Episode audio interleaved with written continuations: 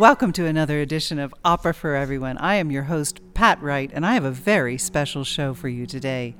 Today we are going to take on the final opera of the great composer Gioachino Rossini, the final opera that he composed at the age of thirty-seven, even though he lived another forty or so years. William Tell. Guillaume Tell. William Tell. For longtime listeners of Opera for Everyone, you may recognize that voice. That is the voice of Grant. How are you all doing? And I have a special treat for you. I have not one, but two co-hosts joining me today. Hi, it's Kathleen. Kathleen and Grant are here, so I have a literary specialist and a historical specialist. Not that I'm trying to pigeonhole you two. You both have many, many talents, and I am so grateful because I need quite a staff on hand. This is a big, big grand opera. A grand opera in every sense of the word. Epic, you might even say. Yes. Yes, this is Grant and, and Kat together for the first time on Opera for Everyone. Very exciting. I know. I've never seen her before in my life. I know. It's it's I amazing. Just, I was wandering by the studio, and you guys were set up to record, and I We saw you through the in. window. We said, "Hey, Grant, do you know anything about the Habsburgs?" And sure enough, I do. I'm so thrilled to have you both here because there's a lot going on. We have nationalism. We have family dynamics. We have the glories of nature and the mountains. We have star-crossed lovers. We have archery. Do we ever? And it ain't over till the cows come home. Well, just a, a tiny bit of background here. Rossini was wildly successful with his career, most of which he lived in Italy. And then he moved on and lived in Paris, and he had a number of operas that he premiered there. Some of you who've listened to earlier shows of ours will remember Le Comte Ory, episode seventy-three, which premiered in Paris just the year before this one in eighteen twenty-eight. This premiered in eighteen twenty-nine, but very different. That was a comic opera. This is a grand opera based on a serious subject, and Kathleen's going to fill us all in on the source material. But about now, I think we need to get ourselves ready to listen to what remains of this very famous overture to William Tell. It started out with that mournful cello. The overture is justly famous on its own, and, and I think quite a lot of people will know it from its name, the William Tell Overture. And some of you may be humming what you know is coming up. But the most famous part, at least to Americans and possibly worldwide, is at the end of the overture, and, and I promise you, you'll get to hear that on our show. But it starts out very quietly, a, quite a pastoral scene. And this sense of the pastoral becomes even more enhanced in a very Swiss manner, where Rossini will reach into the available folk tunes, where he will make use of a tune that is familiar to the Swiss as a way of taking the cows out to pasture and bringing them back. Grant, I think you know something about this, this call for the cows. So this song is one of those things that gets repurposed in the Romantic era. It's unclear exactly where it comes from, but we know that it starts popping up everywhere when we arrive into the Romantic era, the early nineteenth century.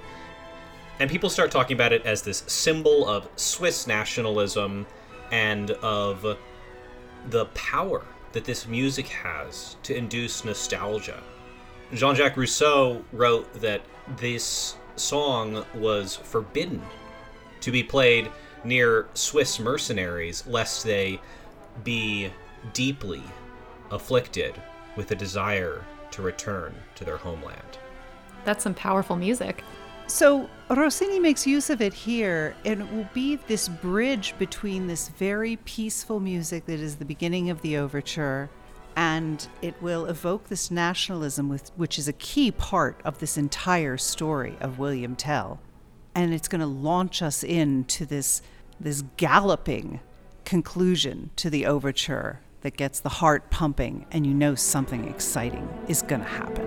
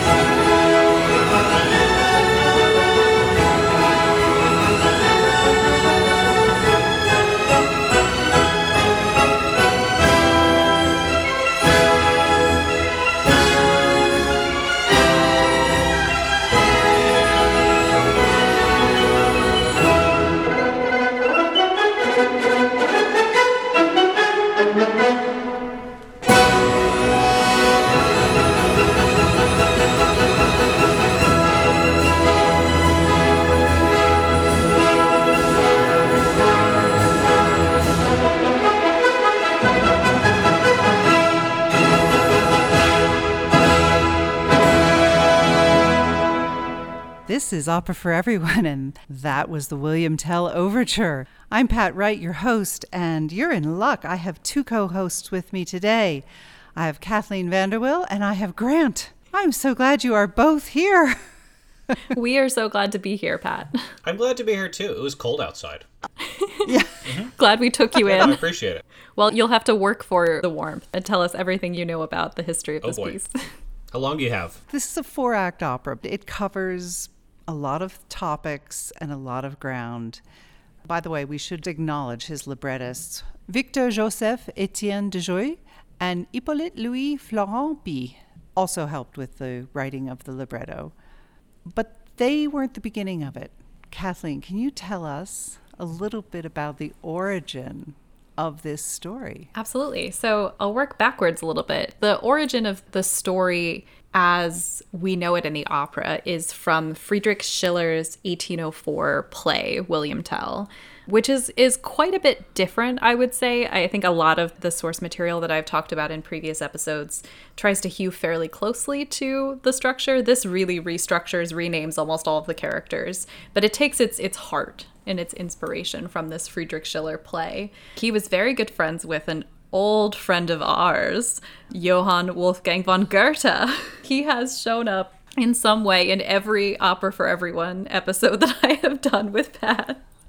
He is haunting us. He was best friends with Goethe, and Goethe loved Switzerland and had just visited Lake Lucerne, which is where this takes place, had come back inspired by some old myths and stories of William Tell, because the story itself, I would say, is, I, we don't even really know how old it is. It's one of those really old myths, kind of like King Arthur or Beowulf. So he wanted Schiller to write a play about it. And Schiller resisted for a while, but then a rumor started that Schiller was working on a play. And so he said, okay, well, I guess I'll just write one then. I like to think Goethe started the rumor himself.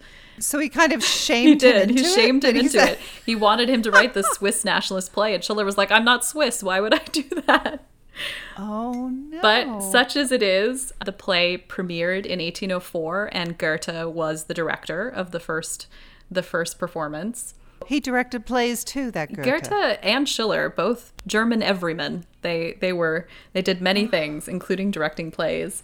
And as we'll see, it really took off and became incredibly popular and is the Swiss nationalist story now. Well, Grant, am I right in believing eighteen oh four was a good time for people to be asserting some nationalist sentiments? Yeah, it's right in the middle of the Napoleonic Wars, these wars that kick off with the French Revolution into the rise of Napoleon to power in France.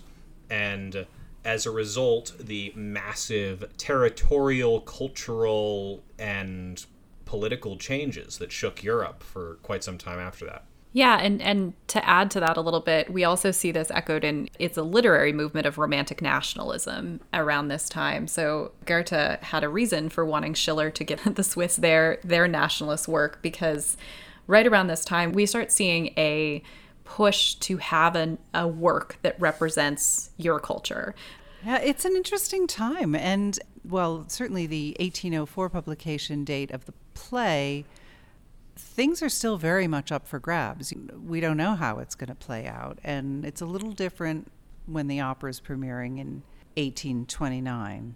Well, yeah, because Napoleon at that point has been firmly defeated, but the ideas that got kicked up are, are very much still in the air. So eighteen oh four is shortly after the Swiss government, the Swiss government under Napoleon had been reorganized as a result of a long-running conflict between the Swiss and Napoleon over their different ideas of nationalism and what that meant, that Napoleon had tried to create something much more centralized, where Switzerland had traditionally been a much more decentralized place.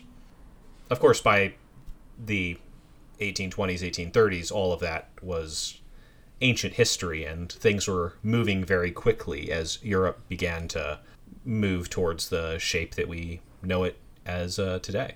Would you say that by the time we get to eighteen thirty, the reception of a story like William Tell would have been less revolutionary than in eighteen oh four? I, when I was reading it, I kept thinking of how how terrified everyone in Europe was that that the French Revolution would happen to them. and I could imagine that a work like William Tell would be censored in some places. But by eighteen thirty, I imagine that's that's no longer the case. Well, I mean, as you point out, there's still a lot of conflict in the Austro-Hungarian Empire, ruled by the Habsburgs. We'll get back to them later. And that William Tell as a story played an important part in that. So there were still there were still wars and rumors of wars and revolutions and uprisings, and they would continue to be, the famous ones in eighteen forty-eight and gradually throughout the entire century. It turns out that Switzerland itself, as a particular country, had settled down to a large extent after eighteen fifteen. That's the, the famous thing about Switzerland, is they've been neutral in everything since eighteen fifteen. But yeah, it's all still very much in, in flux, but it's in flux in a very different way when there's a monumental war raging across the continent versus when it's these internal conflicts in countries occasionally spilling into external conflicts. All right, that's a good bunch of background of what's going on at the time the play is written, the opera premieres, but we're talking about thirteenth century Switzerland when the story is set, and and it's a legend that pre-exists the writing down of all of this. Kathleen, I know you're going to give us some more background later, but I think it's time to hear some more music. I agree. So let's hear a little bit about these these folks in this village, the canton that William Tell is from, his countrymen, his people.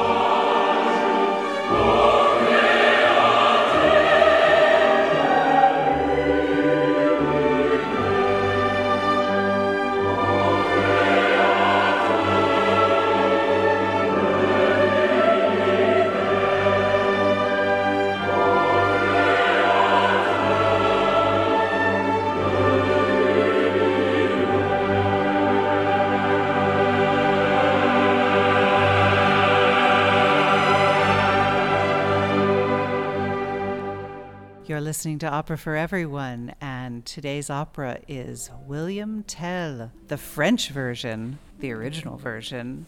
There's some dancing, because there's always dancing in a French grand opera, and there's some celebrating, but there's a fellow brooding amongst them. You always need somebody standing in the corner brooding while everyone is dancing in an opera.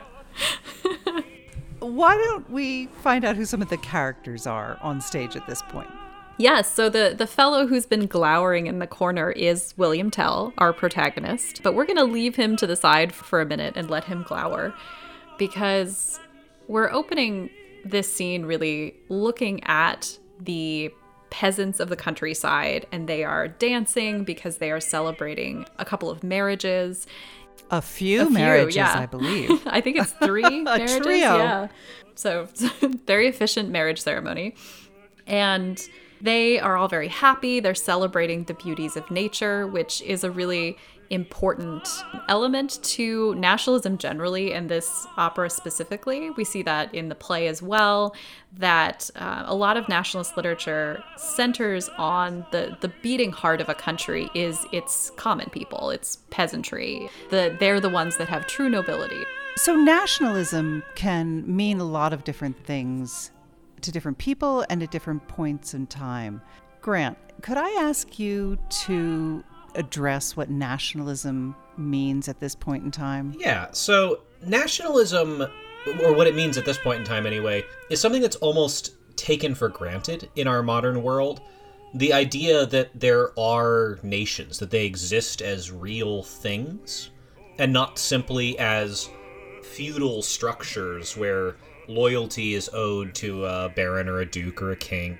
There are cultures that represent nations, and that these nations should be represented in some fashion as states, the nation state, countries that share cultural similarities to one another, and where the popular will, the will of the people, is in some way represented. And this gets tied up very much with Romanticism, broadly writ from the proto-Romanticism of somebody like Rousseau, all the way through uh, Wagner, and on into the romantic descriptions of uh, nationalism that we find in the twentieth century, uh, both their positive and negative variations. In contrast to the idea of politics as fundamentally being about allegiance to a person, the monarch, the crown, politics in the nationalist conception is that allegiance is to the nation, to the group, everybody working together. And and so for this opera to start with this celebration of the populace and have a certain amount of folk tunes going on celebrating the people getting married, it's a real grounding in what they value mm-hmm. and the values that are going to be fought for as the story continues. And you see Tell and his compatriots speaking against the rule of the foreigners, of the Habsburgs. Well, this is going to be quite an opera. It's a grand opera. We warned you all. We managed to introduce one character so far. we have, we have. But, you know, I, I have to say, just because you mentioned Wagner briefly, Wagner loved this opera. He loved Rossini. And I've heard mentioned by critic after critic after critic, people like Verdi and Wagner needed Rossini and what he did, particularly with William Tell, as an inspiration to springboard off of to do what they did later on. It's an important opera. Rossini's an important composer. So let's hear about more of these characters. So the peasants are the first people we really see. The other character that I was going to introduce next, Melchthal, is a perfect bridge because we're talking about the fatherland. He is the father figure in this play. He is an elder in the town, and he is overseeing these marriages when we first meet him. He has a son named Arnold, who is another important character that we will get to know. The tenor. He is the tenor with a capital T. This, it gives him a lot of beautiful stuff to work with in this opera. But Arnold is another one of our really important characters. He's one of our lovers, and he is in love with a woman named Mathilde. And Mathilde is a princess. She is a Habsburg princess. And so we've got a little bit of Romeo and Juliet type story going on here, where Arnold is going to be caught between his love for the ruling Habsburgs princess and his loyalty to his father and his fatherland. So much more to come on that. Those are our, our main characters. The other people that are important to know in this first act are William Tell himself's family. So he has a wife whose name is, I'm going to let Pat say it. Edwige. Edwige. It sounds Italian when I say it, I guess. It I does. Edwige and Tell have a son named Jemmy, who will also become important. And then at the end of the act, we will meet some revolutionaries, some freedom fighters, most importantly, a man named Lutold. And we will be introduced to our villain, whose name is Gessler. Yes. Gessler is the governor, the Austrian governor, and he is a base and is our, our villain of the piece. He's our Scarpia, isn't he? Mm-hmm. Yeah. So through all the celebrations that are going on on stage with these marriages and all the beautiful dances that we see and all these songs praising marriage and the dignity of work, we've got William Tell, as I said before, brooding and interjecting periodically to let us know that all is not well. It's not all celebration. He's constantly reminding us and anyone who will listen to him that they're not free people, mm-hmm. that they have overlords. And it, it's a problem, not in the abstract, but it's a problem that will affect their lives. Maybe not this minute, but it will affect their lives in very real ways. For the moment, though, he's very friendly with this village elder, Arnold's father. Arnold is his, his friend and compatriot. And he tells Melchthal, this is great. You've done a good day's work. Why don't you have a nice little rest in your house? Melchthal takes a moment to say, ah, you're married, William. I wish my son were getting married. Well, of course, as Kathleen has told us, we know Arnold's in love, but he's not in love with a nice Tyrolean girl, is he? Uh-oh. Nope. He, he had to fall in love with the person he shouldn't. How shocking. And at that point in time, we see Arnold, and we have Arnold telling us all about his love for the princess, who is a Habsburg. Oh, Mathilde,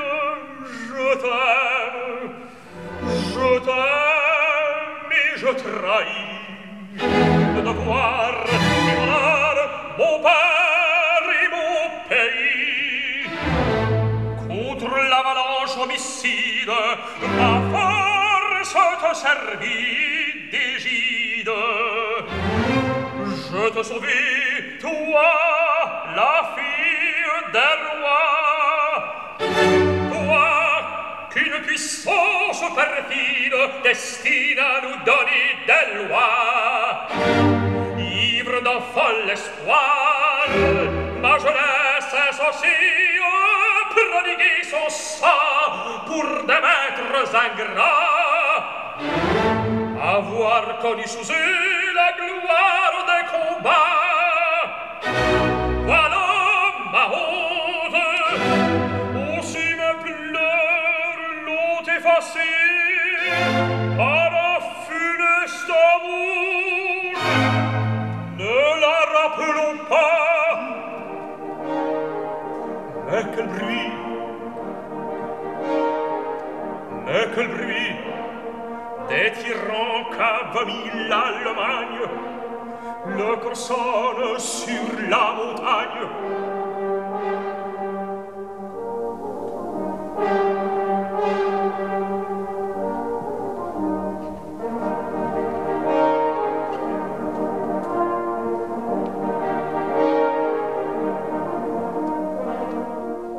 What are those I hear? Hunting horns? Hark! Is that a hunting horn I hear? I believe that was a hunting horn. Good work, you two. and, and, and, you know who else thinks it's a hunting horn? Arnold thinks it's a hunting horn, and he wants to get out of there because he thinks perhaps Gessler will be with them. Yeah, that's the baddie, and he doesn't really want to run into Gessler, but his buddy William Tell stops him. And he says, Arnold, my friend, you're a good Swiss patriot. Are you going to join us in fighting against our evil overlords? And Arnold is very conflicted, as we've talked about before, because if he joins with Tell, then he's expressly going against what he feels for Mathilde, as we, we just listened to. So Arnold is, is very torn right now.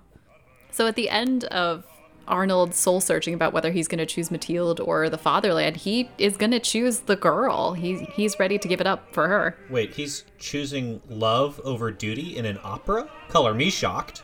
I'm sure no tragedy will come out of this. Yeah, it'll probably work out great. Well, his friend William Tell tries to tell him, think of your father. He must be protected. Mm-hmm. Little foreshadow. I'm sure the dad'll be fine. Think of your country. It must be avenged. It must be avenged. It must be avenged. And he does reflect, oh, my father. Oh, my country. and Tell even observes that he turns pale. But then he thinks about his love for Mathilde, and nothing else matters. That's it. It's all Mathilde. And picking Mathilde doesn't mean he's not going to fight, of course. Really? Really.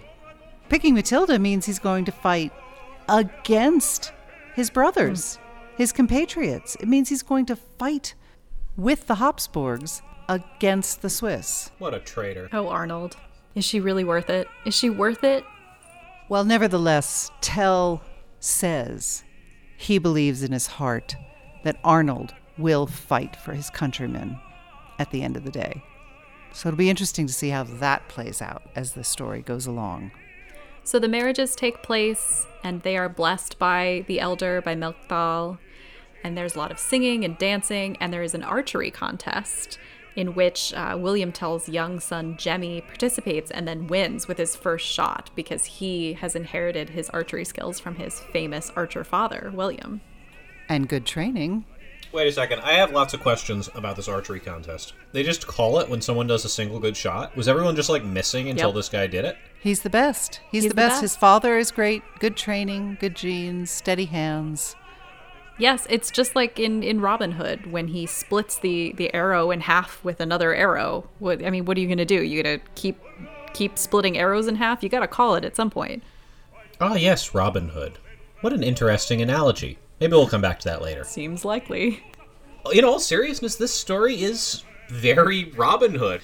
It's set within a century, century and a half of the same time period as the Robin Hood legend is set.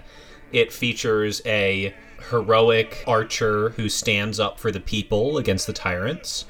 It features these confused love stories where a woman in the nobility is caught up in all of this. And it speaks to some of these same deep concerns about the relationship between the peasantry and the nobility, between the poor and the rich, and ultimately between the common folk and overlords who may not be from the area, may not be culturally familiar with the area, and may just simply be very different from the people they are the overlords of. Fascinating connection. I had never thought of that one. Yeah, we even have the, the love story, of course. Maid Marian was part of the ruling class, but came to see that Robin Hood and the merry men's way of life was the correct one. Oh, I wonder if that'll happen with Mathilde. Who knows? And both of these stories have this have this history of developing and being mm-hmm. repurposed, as myths are wont to do. We mentioned how, how this has some similarities to the King Arthur myth in terms mm-hmm. of how it evolves, and that's certainly true.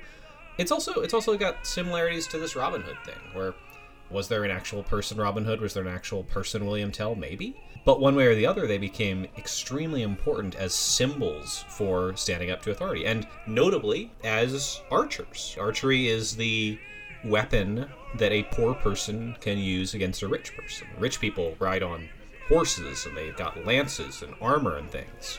But a poor person who's got his hunting bow and is a good shot with it, well, maybe that's all he needs. And it's the way in which a lot of people who were starving were able to get food for themselves and their families, by poaching. Yes. Obviously, something that figures in the Robin Hood story as well. Yeah, and um, not to get too much into it, the presence of rivers in both this story and the Robin Hood story, crossing rivers is a very big deal in both of these stories, precisely because they're the kind of obstacle that is small and ordinary and not a thing kings spend a lot of time thinking about, but represents real forces of chaos and danger to the common people. Perfect segue back to our story. we, we're going to meet that river very soon, and we have a new character literally run onto the scene here. Jemmy's going to say, "Quick, someone's coming, Lutold."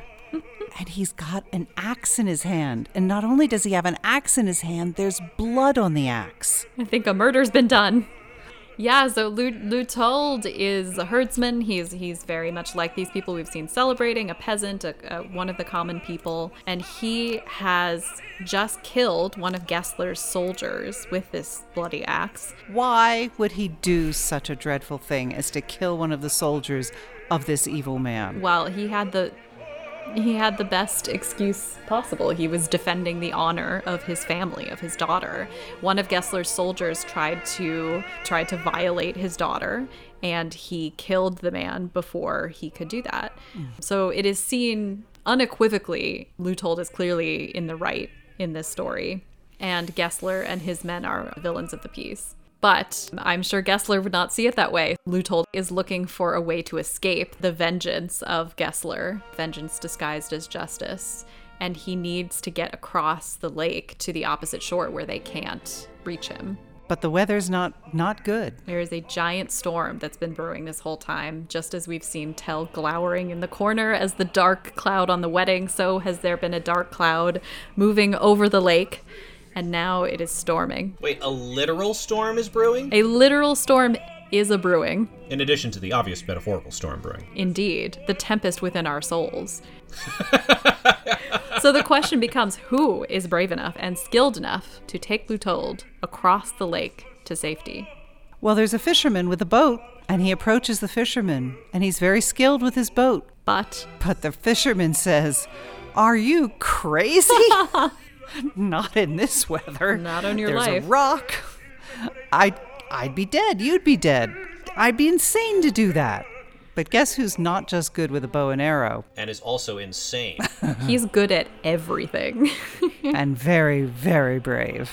And that is our hero, William Tell. Yes, the brave and talented baritone, William Tell, jumps in to the boat with the father who defended his daughter's honor, escaping from Gessler. And William Tell, by the way, has noted that Arnold has disappeared because he doesn't want to encounter Gessler either. And Tell rows Lutold to safety out of the clutches of the Habsburg henchman who wants to see justice done in his eyes, but not certainly in Tell's eyes. There's a great part in the play where Tell says, "We may die, but it's better to trust nature, to trust God and nature, than to trust the justice of a man like Gessler." So they're really entrusting themselves into the hands of God rather than try to face the justice of man, because they know that's not real justice. That's right. And we mentioned that William Tell's wife is there, and she she's obviously and understandably concerned for her husband's safety, and she tries to stop him, and he says, "No, I, I have to do this."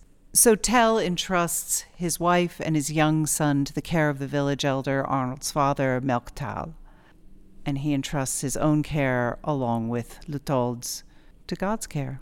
And they do, in fact, reach the other side, and the villagers cheer when they see that they have reached safety. And when Gessler arrives and he sees the villagers celebrating that safe arrival on the other side, he's none too pleased. And how are the villagers celebrating? Prayers are important. Well, before before they even reach the shore, the whole chorus of the villagers sing to God for their safe arrival. God of goodness, God all-powerful, confound the oppressor's rage. Deign to protect these two from shipwreck.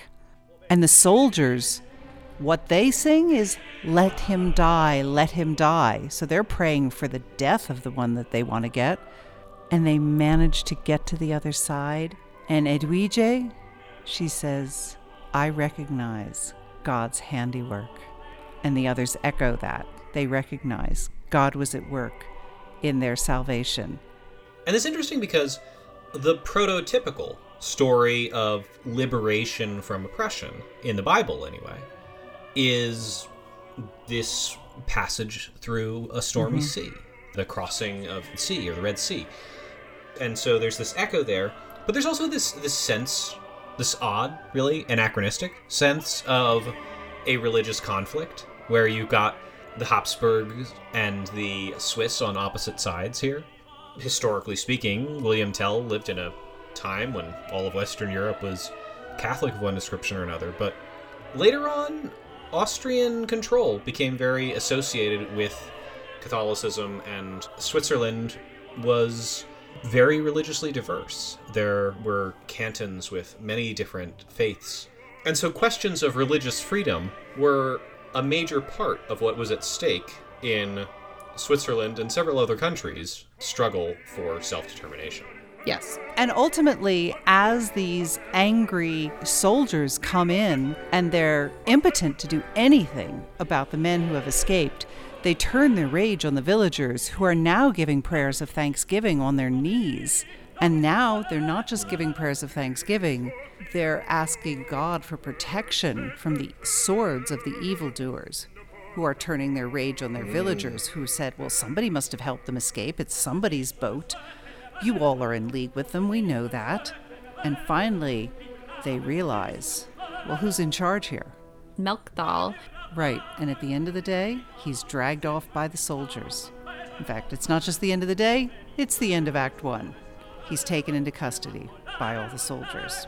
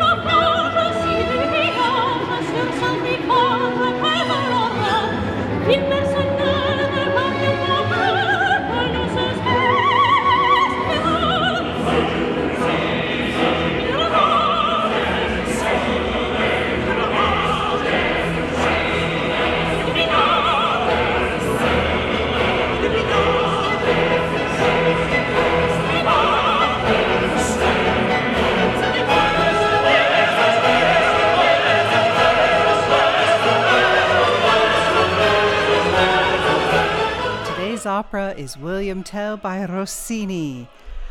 Kathleen is here to help us with the story, and Grant is here to help us with a lot of the history, and I'm your host, Pat Wright, to help however I can. Kathleen, will you give us the setting as we open on the second act of our four-act opera here? Sure. So we are in the middle of a hunting party. There's ladies and gentlemen and soldiers and horns and shepherds. Everyone is returning from this grand hunt as evening is falling. And it's another instance of really how important nature is and how important the, the traditions of the countryside are. But it's also, we see the different classes here. So it's the ladies and gentlemen, not the peasants, that we're focusing on now. And a part of this hunting group is a lovely young woman we've been talking about but haven't met yet, and her name is Mathilde. Oh, we have heard about her. Yes, she is Arnold's love. He is focused on her. She is a princess, an Austrian princess, and we are about to learn some more about her relationship with Arnold. She is Austrian, and Arnold is, of course, on the opposite side. He is Swiss. I think Mathilde is going to find herself with a few moments alone on stage to contemplate her situation. And in fact, she's going to have the opportunity to sing Sombre Forêt, Gloomy Forest or Somber Forest, Sad and Wild Wilderness. Here she's going to pour out her heart. And this is one of the most beloved songs of this entire bel canto opera.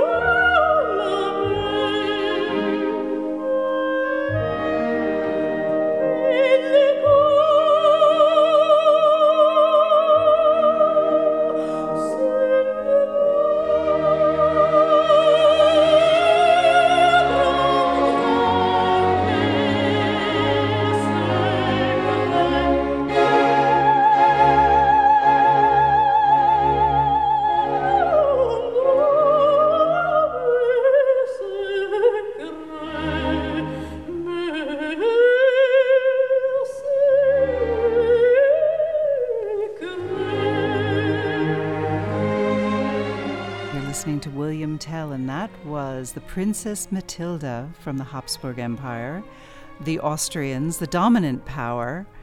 Unbeknownst to her, while she's singing this song about her love, Arnold, her love, one of the Swiss, has come up unnoticed. And he's a little shy to make his presence known. He's a little shy because he's so far below her in station. But they have had a moment of... They had a meet-cute where he saved her from an avalanche, which always does it for me. Well, that's romantic. Always love a man who saves your life from a natural disaster. That, as we know, is, is one of the, the great attractions. And she's a little concerned, too, that maybe she oughtn't be with him because he's not necessarily appropriate mate material for her either. The rest of the world would not consider him worthy of a princess.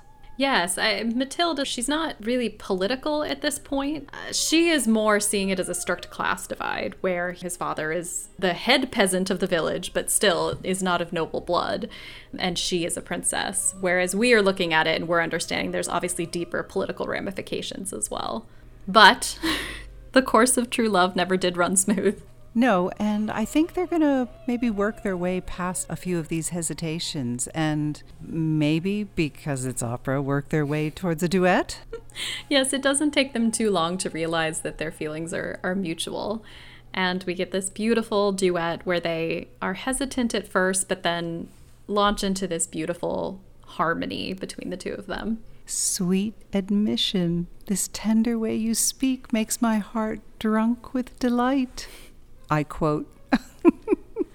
But after they've had this beautiful moment of harmony, we get this abrupt change where off in the distance we hear horns playing. And it isn't the hunting horns that we were hearing before. Instead, this is more of a call to battle.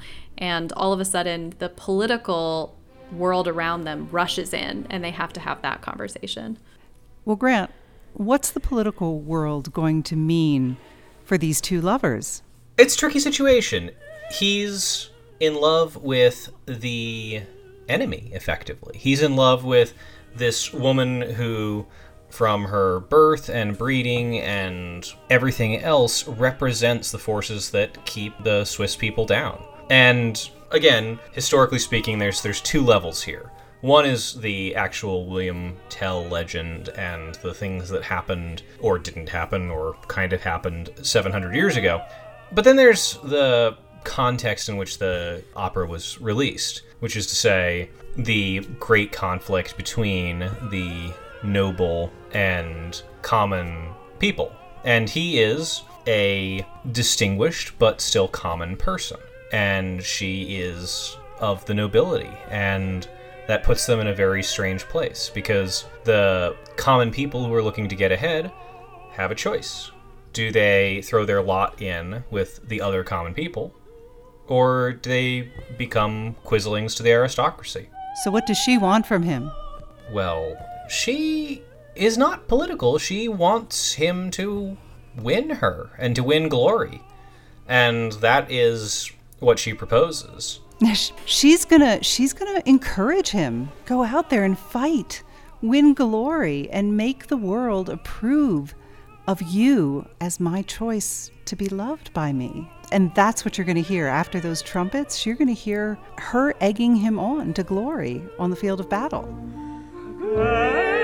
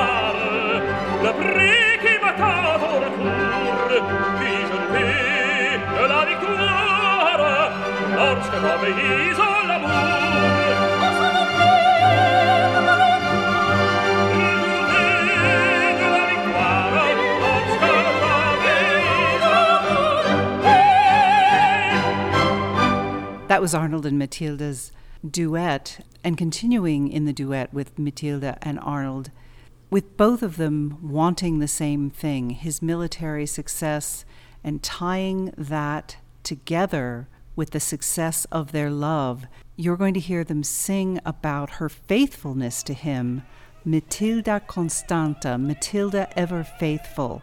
And we're going to hear just a little excerpt from this duet, which follows immediately from the duet that we heard a moment ago.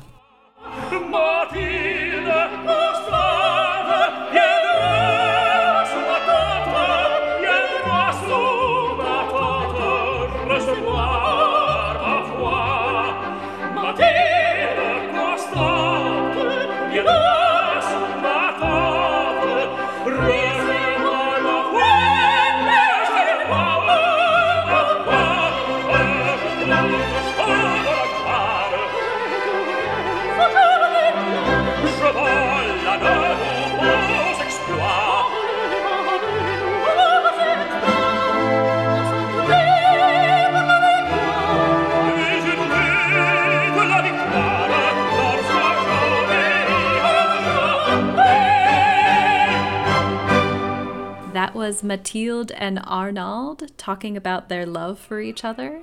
We are getting towards the end of Act Two here. We've had this beautiful love scene, but the the horns of war have intruded on this this beautiful love scene.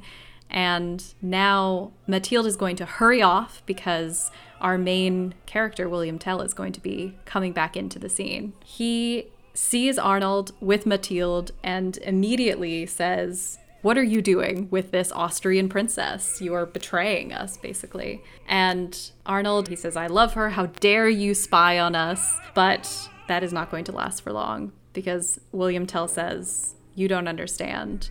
Her people have captured your father and tortured him, and he is now dead." And so suddenly we have a big change in the action of this opera. Don't you hate it when a political drama intrudes on your love story? Yeah, and it's not just William Tell who come in. We have our, our baritone, William Tell. We have our tenor, Arnold, and uh, they bring along a bass for good measure.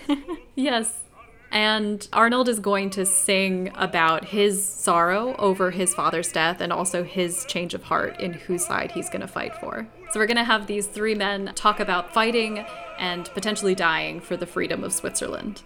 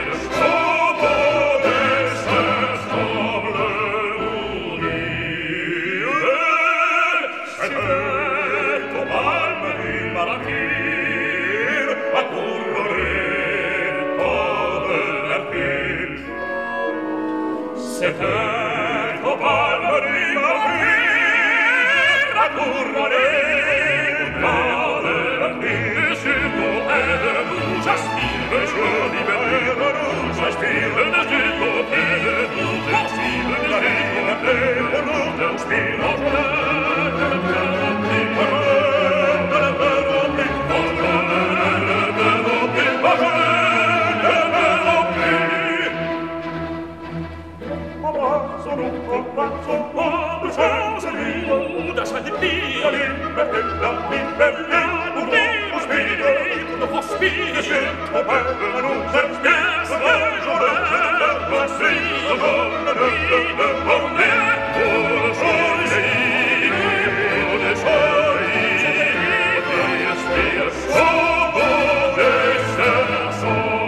You're listening to Opera for Everyone, a radio show and podcast that makes opera understandable, accessible, and enjoyable for everyone.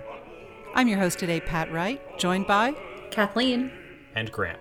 Opera for Everyone airs Sundays from nine to eleven a.m. Mountain Time on eighty-nine point one K H O L in beautiful Jackson, Wyoming. If you like what you hear, please subscribe to the Opera for Everyone podcast on iTunes or wherever you get your podcasts, where you can find a rich trove of past episodes. And for an extended version of our conversation about Rossini's William Tell, go to the K H O L website, Apple Podcasts, or wherever you get your podcasts. Stay tuned. The second half of today's show is coming right up.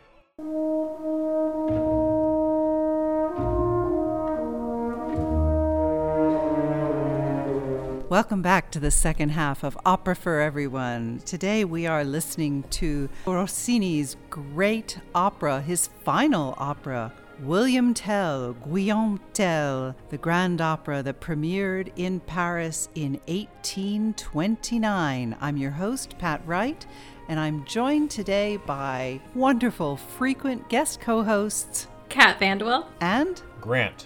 Grant and Kat, thank you so much for joining me today to help with this opera. It's got a lot going on. But before we jump back into the story and the literature, I want to take a moment to thank the performers who made the recording possible that we're listening to today. This recording was made in nineteen seventy-three. It features the Royal Philharmonic Orchestra, conducted by Lamberto Gardelli and the Ambrosian Opera Chorus. Of the Ambrosian Mat- Opera Chorus, that's an awesome name. It is, yes. They they feature on some number of our recordings. They they are an awesome chorus, and we're grateful for their, their excellent work. The role of Mathilde is sung by the great Montserrat Caballé, and the role of Arnold is sung by Nikolai Gedda. William Tell is sung by Gabrielle Bacquier. Jemmy is a trouser role sung by Maddy Mesple. William Tell's wife is sung by Jocelyn Taillon. The role of Gessler is sung by the bass Louis Andrix. And now it is time for the infamous opera helmet quiz. Kathleen, I'm not sure Grant's been carrying his weight here, story-wise. I think it's time to, to give Grant a little pop quiz. Yeah, Grant, bring us up to speed, succinctly. All right, so, open to a trumpet fanfare. Yellow text scrolls down the screen, and two starships are locked in battle. The evil empire is coming after the scrappy band of rebels. And the scrappy band of rebels, their only hope is this one perfect shot that's going to turn everything around. I was about to shout out wrong story, and yet, and yet. And yet, we brought it back around. Okay, so what's going on is we are in Switzerland, circa thirteen hundred. The Austrians, the Habsburgs, the Holy Roman Empire, neither Holy Roman nor Imperial, are in charge.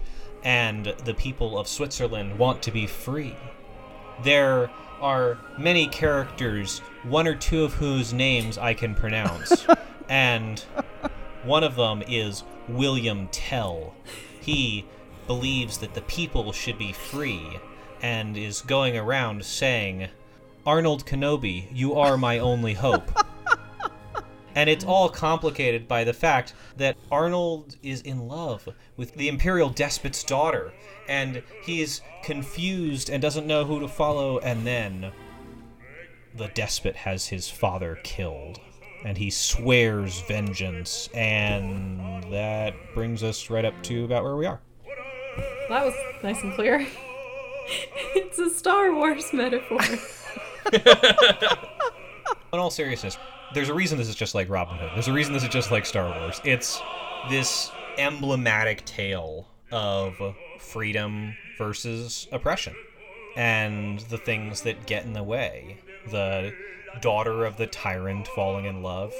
Just, it's all so classic, so deep in our core. And there's a reason why we keep telling and retelling these stories. And it's because they keep being relevant. Brought it home there. And one of the things that this opera really has has great poignancy. It's not just the love story between Arnold and Mathilde. It's it's also the powerful love that you see between father and son. Well, you see it expressed in regret with Arnold and his father, and we are also going to see it with William Tell and his son coming up in the third act. Very strongly, this paternal love. Yeah, it's the, the whole opera is shaped around these these three different levels of love or kinds of love. There's love for country, love for family, and then love for your partner, your spouse. And all three of these are always in tension throughout the work. All right, so when we ended the first half of our show, we had not quite gotten to the end of Act Two of our four-act opera. So Kathleen, can you tell us what is going to happen as we march, literally march our way towards the end of the second act? Yes, of course. So we've left our three voice parts singing about freedom and their willingness to die for Switzerland. And we will have the three cantons come in and affirm that message and say again that they are all coming together and they're willing to, to go to war, to, to stage a revolution. And at this point, I feel like it's probably a good idea to talk a little bit about what these cantons are that we've mentioned before. And to that, I, I will kick it over to Grant. So basically, the world in the time of William Tell is feudal. There are peasants who work for their local lord, who works for his local count, who works for his local duke, who works for their local king, and so on and so forth, all the way up to the emperor, if they have an emperor. And the Swiss try to develop a kind of different system. And in certain ways, it has echoes of our more modern, more democratic system, although it was certainly very far from that, particularly in this time.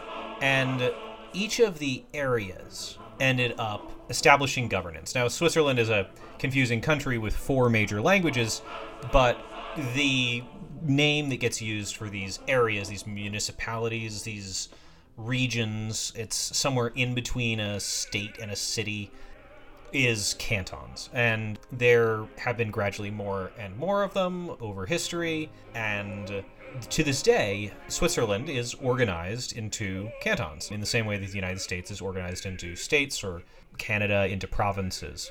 And these have their heraldic symbols, and they've got a lot of regional pride. And it all dates back to this formative event where three of these areas that would come to be known as cantons, they joined together to form a alliance of mutual defense, not based on overlordship, but based on mutual cooperation. And are you relating that to this particular event? Yeah, part of the William Tell myth is about the formation of Switzerland. And it begins with this idea that these are going to not be structured hierarchically, but all of them are going to work together for mutual defense. It's why Switzerland got to be Switzerland. It's that a few of these local areas decided, hey, we don't want emperors telling us what to do. Instead, we're going to band together and we'll protect each other. And so Switzerland ended up as this this strange, fascinating, and rather unusual place in the heart of Europe, an exception to so many of the rules of how Europe was run at the time. And that means that in the nineteenth century, when people are looking for a way forward that's apart from the despots and the monarchs and the autocrats, that they look back to this time where, in an age of feudalism, people came up with something that wasn't a total break from the past, but it was something new. And so the the geography and the, the natural setting of Switzerland is also an element involved here, not just with the romanticism being depicted in the opera, also the mountainous division of the peoples encourages these separations of the cantons, is, is my understanding. Yes, yes, certainly. And and and also helped in terms of them maintaining their independence. It meant that they simultaneously had extraordinarily defensible terrain. They could protect themselves against superior armies, but because it's mountainous terrain, they didn't have a lot of farmland. They didn't have a lot of people. They couldn't have a huge population. And so this mutual defense was the way that they were able to protect themselves. But yeah, it's it, Switzerland is an is an interesting country. I, if you're wanting to know the history of Switzerland, or let's be real, any country, look at a topographical map of it. It's a bumpy place, and to this day, you can see in a population density map where the cantons formed and where they established their power base.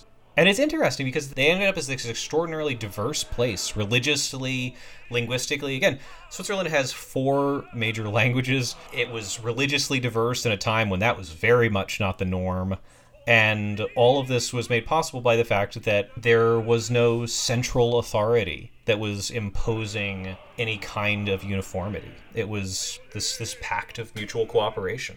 And so you're telling us this also by way of telling us this is why we care and why they care about the legend of William Tell. Yeah. When you have institutions that are institutions of people rather than of individuals, indi- institutions of the people as groups, you often end up with stories like the Robin Hood legend, or like the William Tell legend, or like the many legends that come out of the American Revolution about individual people. These things were great movements that involved lots of people.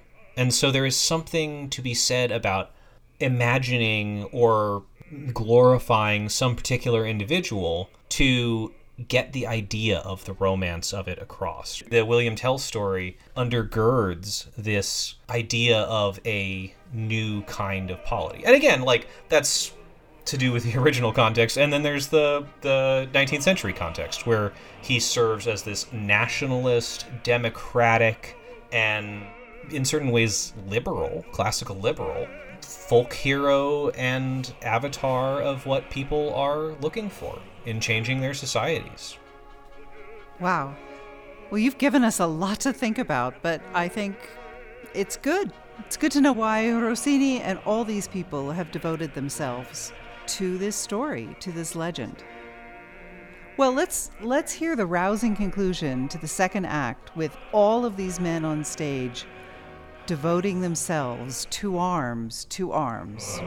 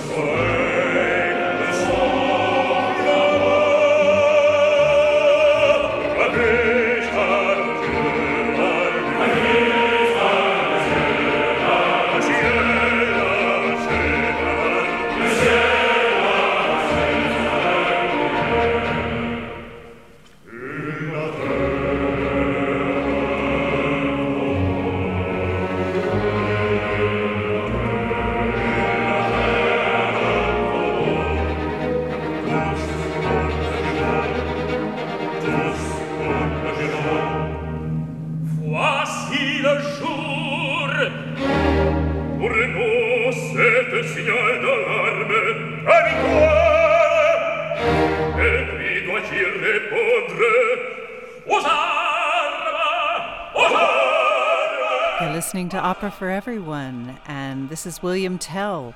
We are ready to start Act Three, and Act Three's first scene has Mathilde and Arnold together, and Arnold has some bad news for Mathilde. Yes, when Mathilde last saw him, she was under the impression that he was going to go off and fight for Austria and win the respect and admiration of his fellows and be worthy of her hand, even though he is not of noble blood. But he has learned that his father has been murdered by Gessler, the Austrian leader commander. And Mathilde, obviously, because she is an Austrian noblewoman, he sees this as an insurmountable obstacle. He has chosen to avenge his father's death, to fight for his country, and Mathilde and Arnold realize that their love is, the barriers are, are too high for their love. So they sing about that and about really saying a farewell to each other. Yes, and she's she's going to sing, "All hope for our love is over when my life has scarcely begun. Finally, to complete my misery, a crime deprives you of a father, and I cannot mourn him with you." It's quite sad. It is very sad. But beautiful bel canto singing.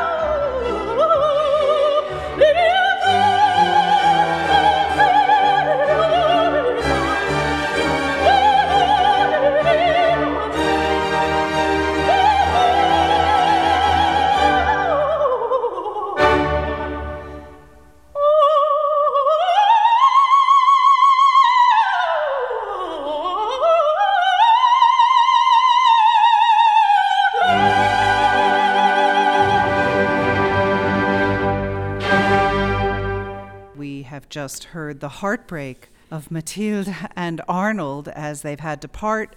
Arnold must defend his homeland against the aggressors and against the insult that has been done by the murder of his father. And now we're in the palace grounds where there is a ceremony, a celebration that is being forced on the people by Gessler. It's celebrating, or so he wants them to celebrate, one hundred years of rule by the Habsburgs over the Swiss. He wants them to be happy. How's it going, Kathleen? Uh, they're not too happy, and and that's in large part due to the fact that the celebration is is really a way to mock and and sort of mentally torture the Swiss. He is making the the people sing and dance. He is having the soldiers harass the Swiss women and demean the Swiss men. He's put his hat on top of a pole in the middle of the square, and he's making everyone who walks by pay homage to it and bow down to it. So it's really demeaning and kind of disgusting behavior that's going on right here. So the Swiss are not happy. No, but I'll tell you what, there is a lot of dance music, and this is our opportunity in our grand opera for the ballet to occur. And about that hat, it's a weird part of the story, right? We're like, okay, maybe he's doing these things to humiliate them, but it's an odd thing, right, that the governor would be like, okay, everybody bow down to my hat. It's a long-standing part of the William Tell legend, though, isn't it?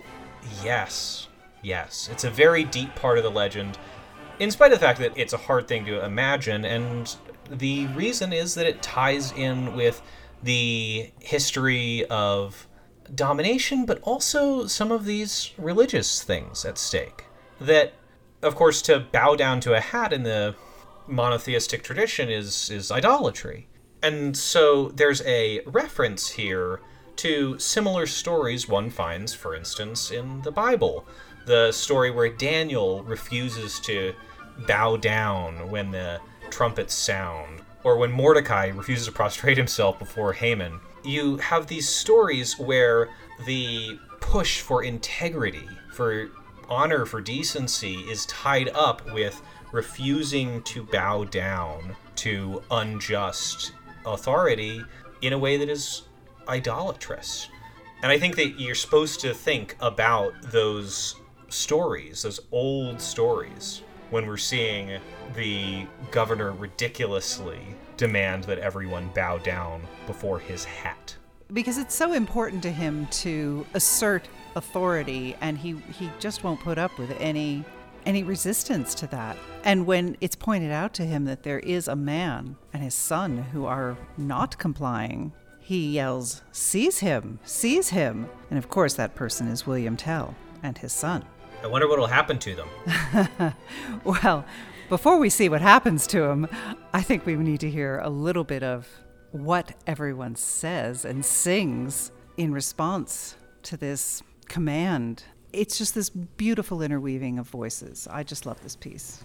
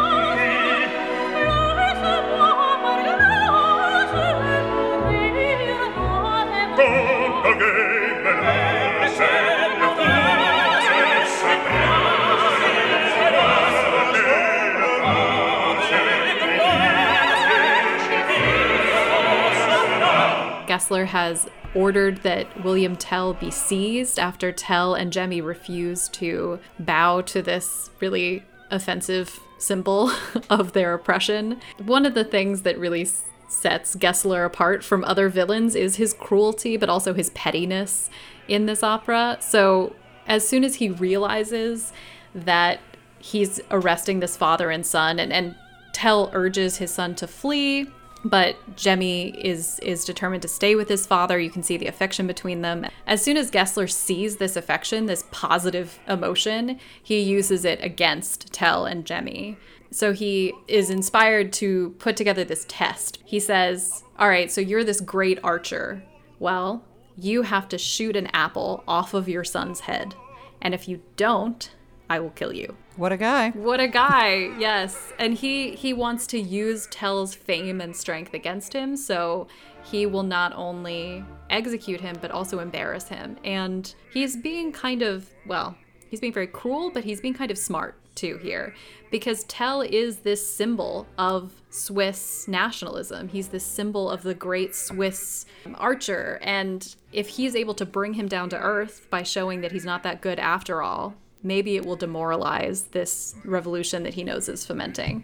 But it's very cruel. And we are about to hear one of the more famous pieces from the opera, where Tell implores his son to stay as still as possible. And one of the things that is so tender and sweet about this is that repeatedly Jemmy, his son, says, "Father, I'm not afraid.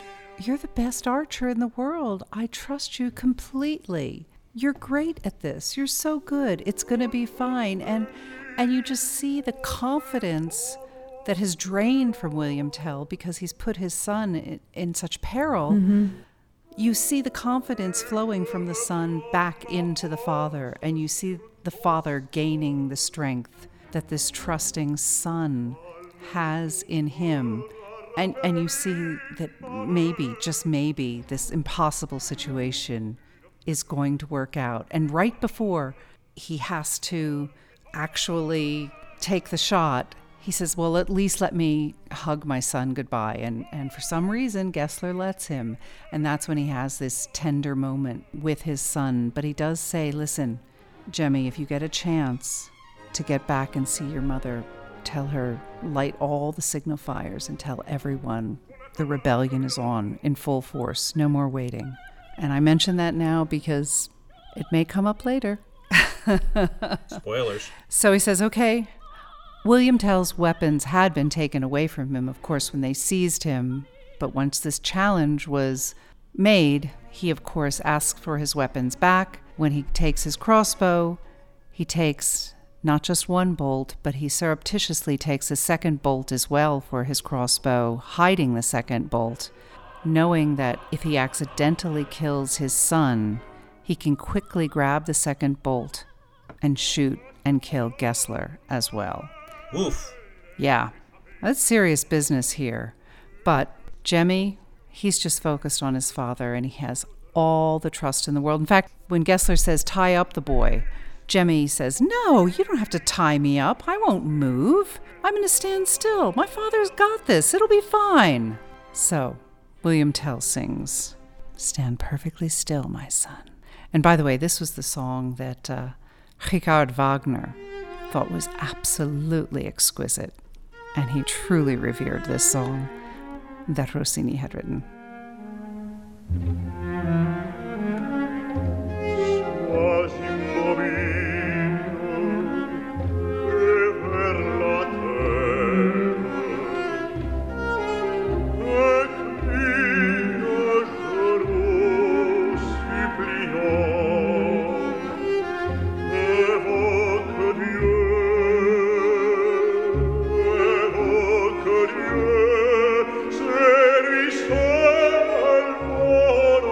Oh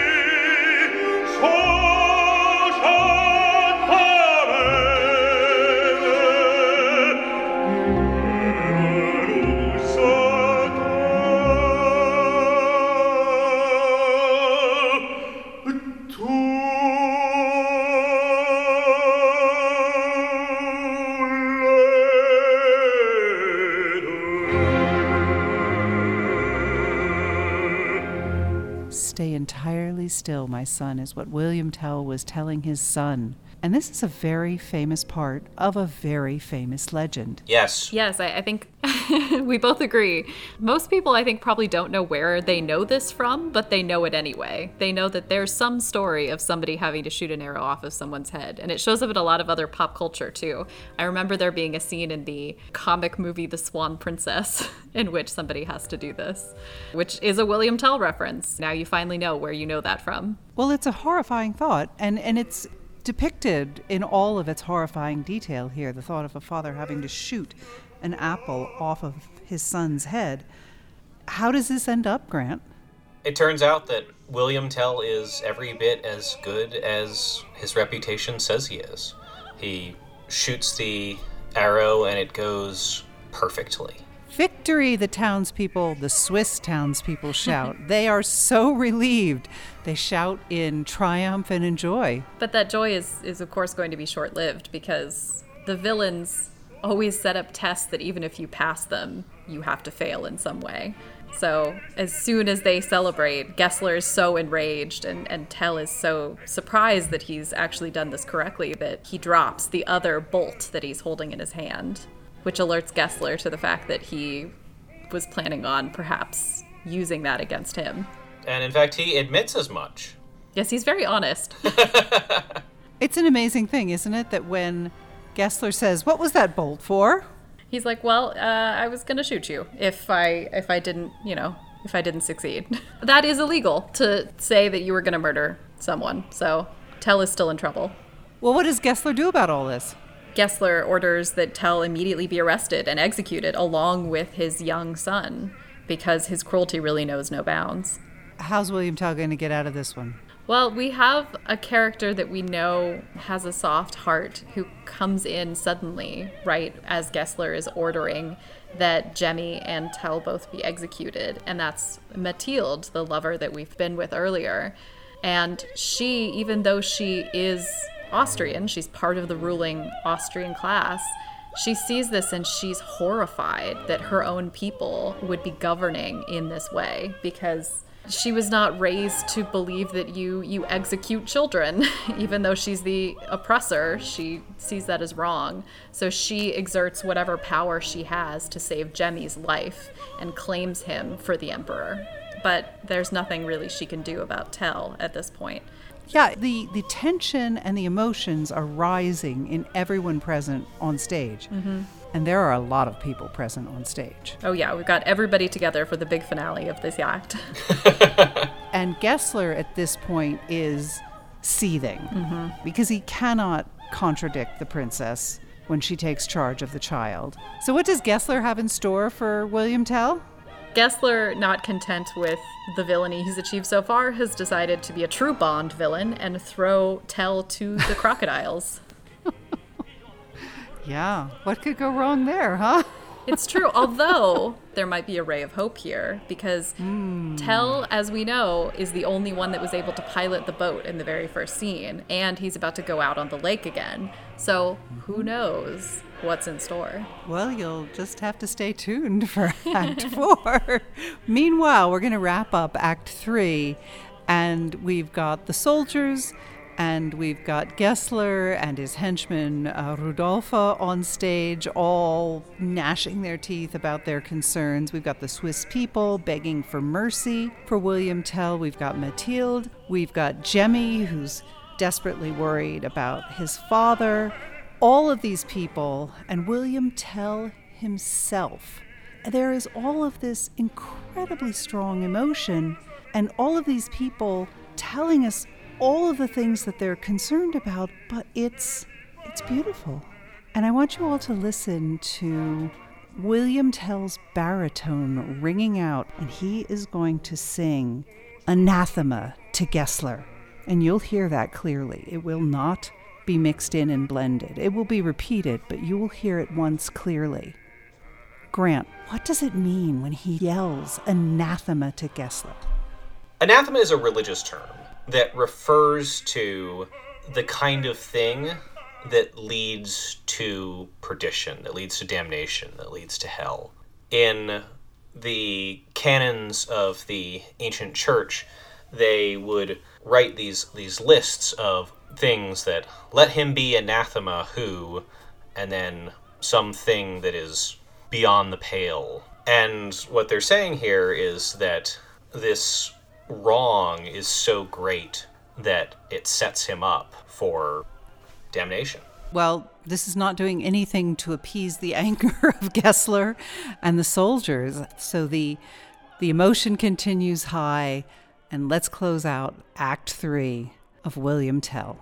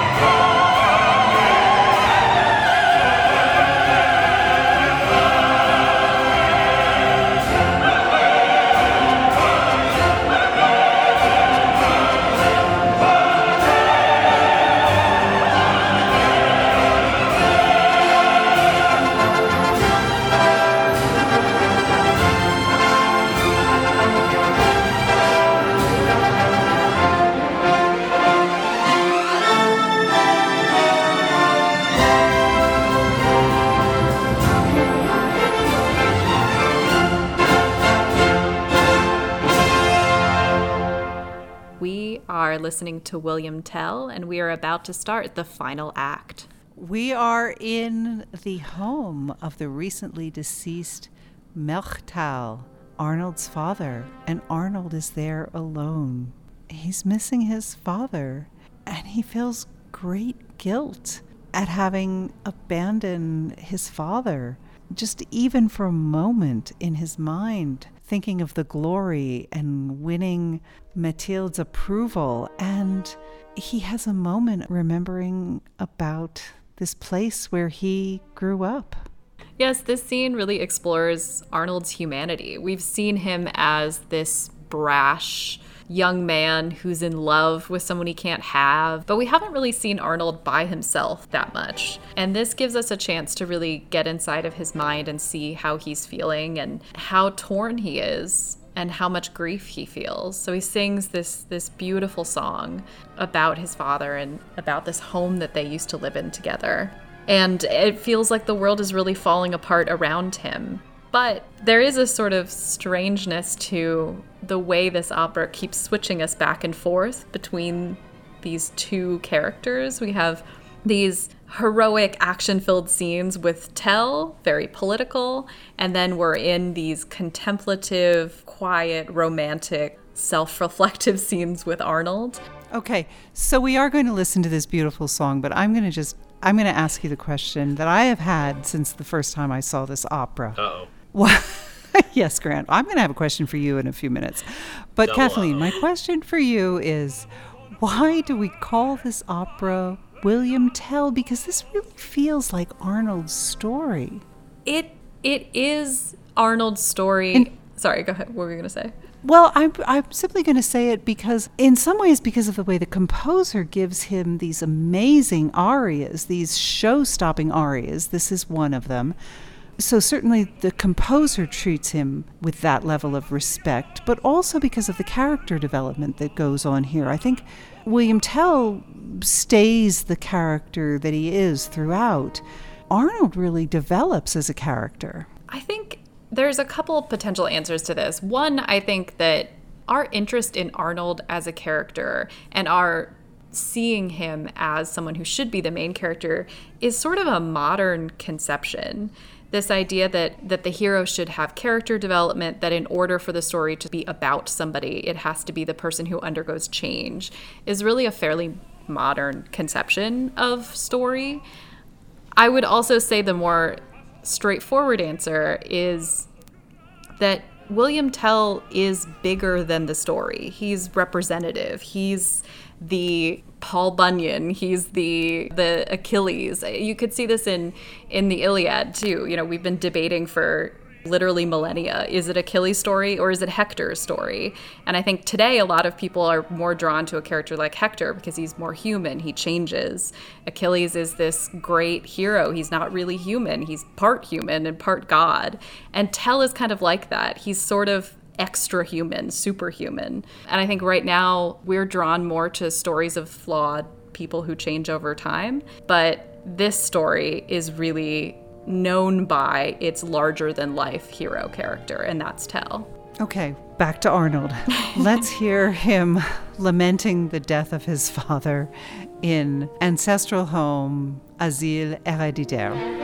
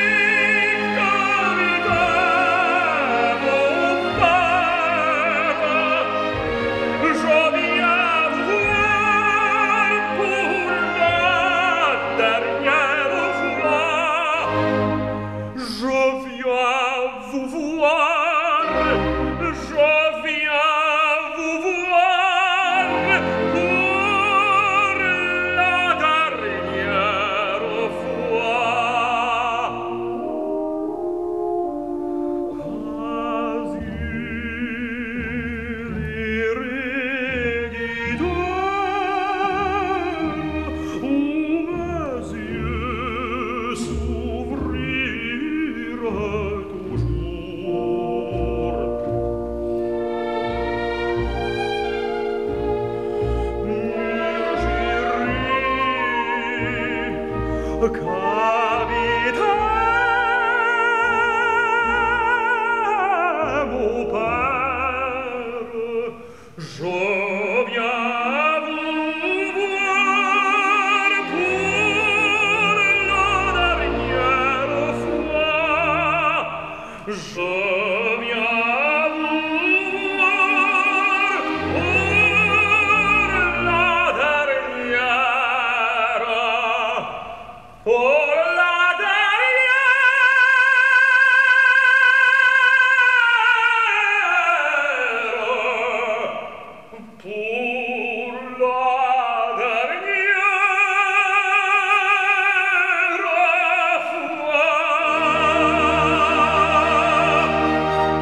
That was Arnold in William Tell.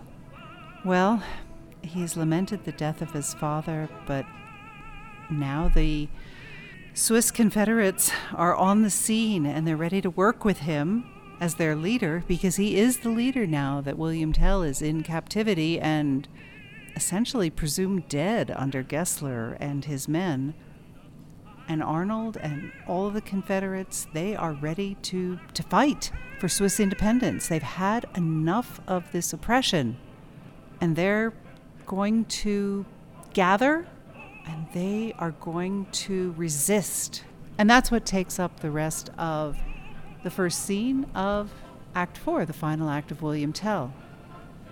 In the second scene, the final scene of the final act of William Tell, this long grand opera, we find ourselves on a rocky shore at the edge of Lake Lucerne, and we are with the Swiss women, and we see William Tell's wife, Edwige, and she is in distress. She's worried about her husband, and all the women are worried about all the men, and she assumes that her husband might be dead, her son might be dead. Imagine the relief when her son comes running in. But her son is not alone.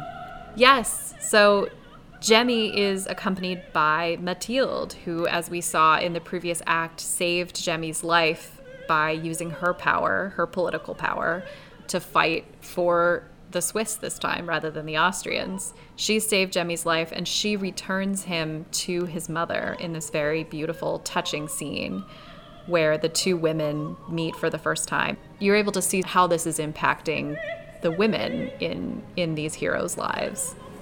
Yes, and true to form, when Jemmy hears his mother being concerned about her husband, Jemmy says, "Don't worry, Daddy will know what to do." Which is just... Nothing gets this kid's spirits down, the entire opera. Unbelievable.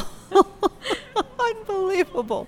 And we're just going to hear a little snippet of the song that Mathilde sings to Edwige when she returns Jemmy to his mother. It's sweet and it's touching and beautiful about not just here's your son, but she's full of praise for what an amazing young man this son is.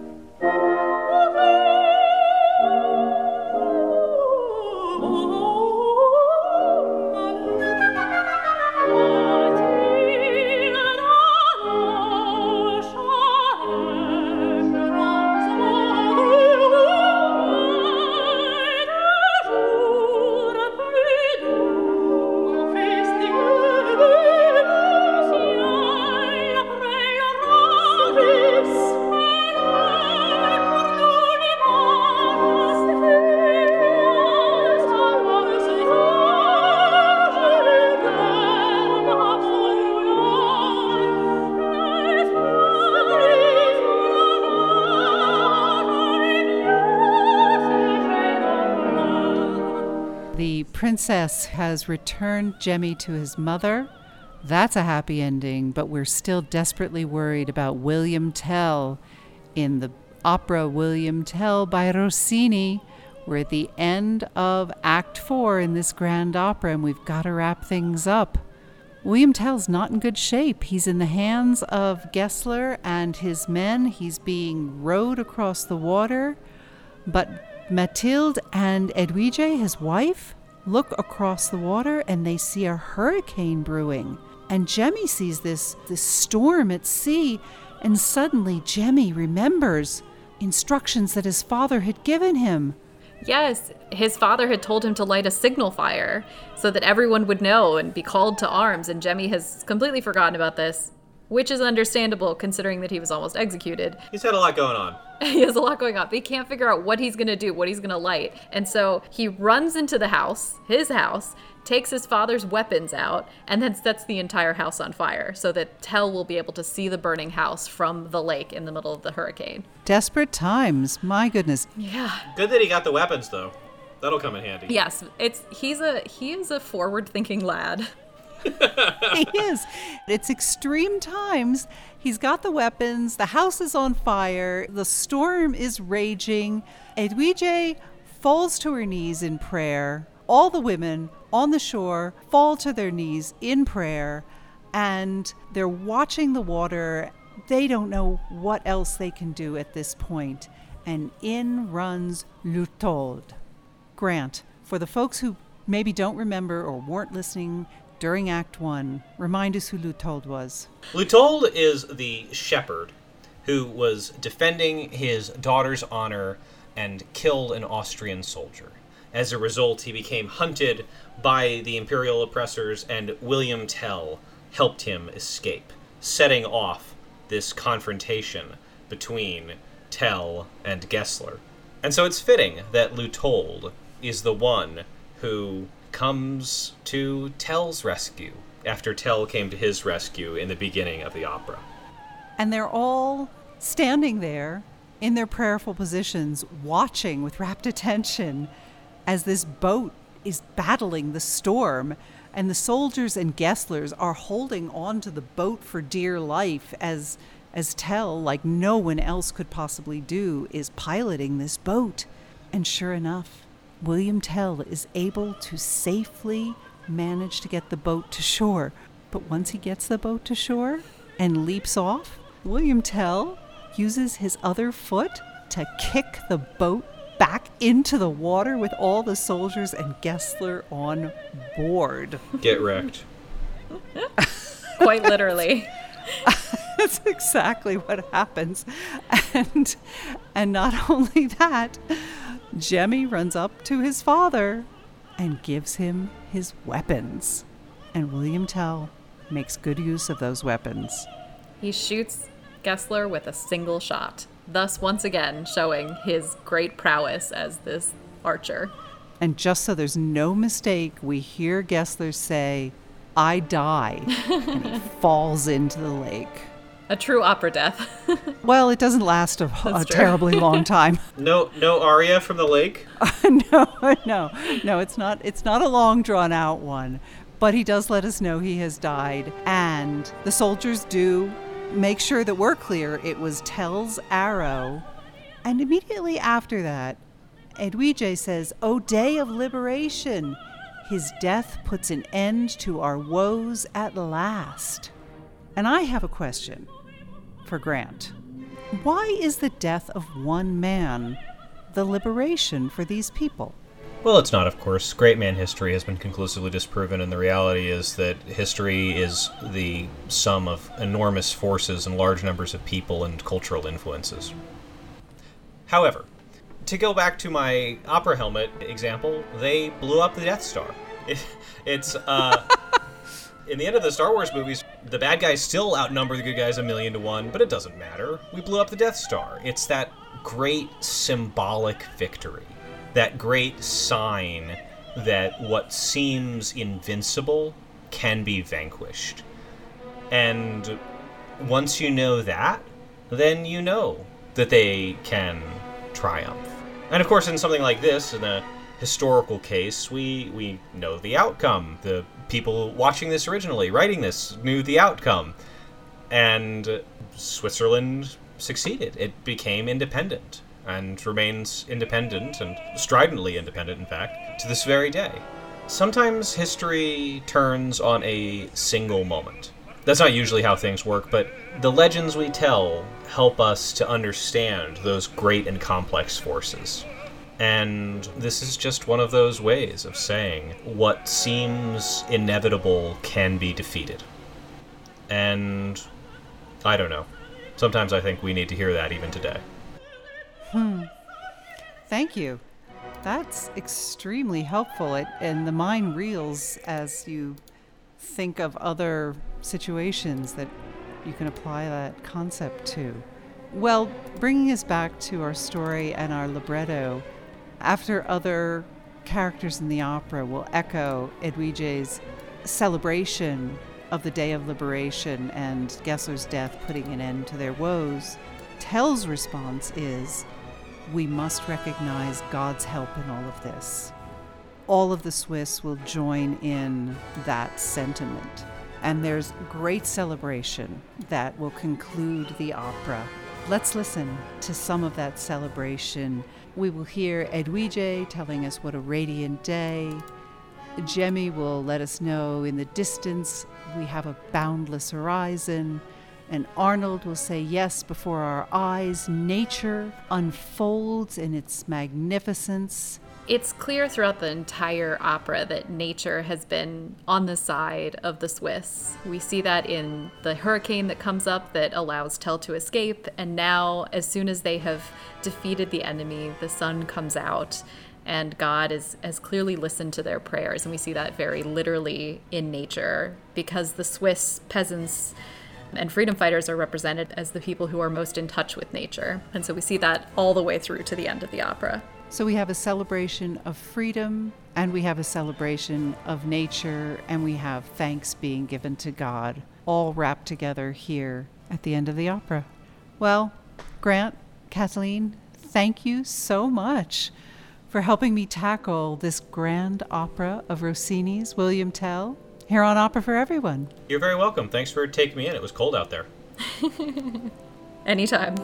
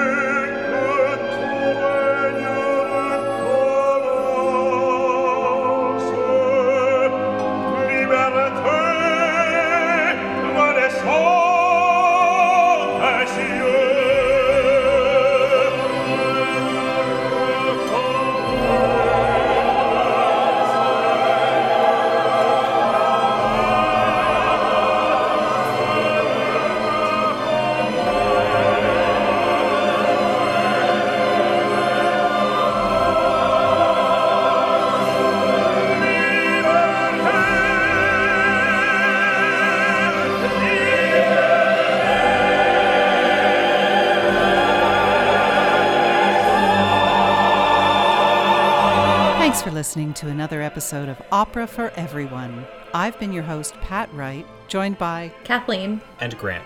If you've enjoyed the show and would like to hear more, please subscribe to the Opera for Everyone podcast on iTunes or wherever you get your podcasts. And to hear even more of our conversation about Rossini's William Tell, go to the K H O L website or wherever you get your podcasts to find the extended version of this show. Opera can be challenging, but everyone loves a good story. and a story set to music is even better. Our mission is to make opera understandable, accessible, and enjoyable, because we believe opera is for everyone.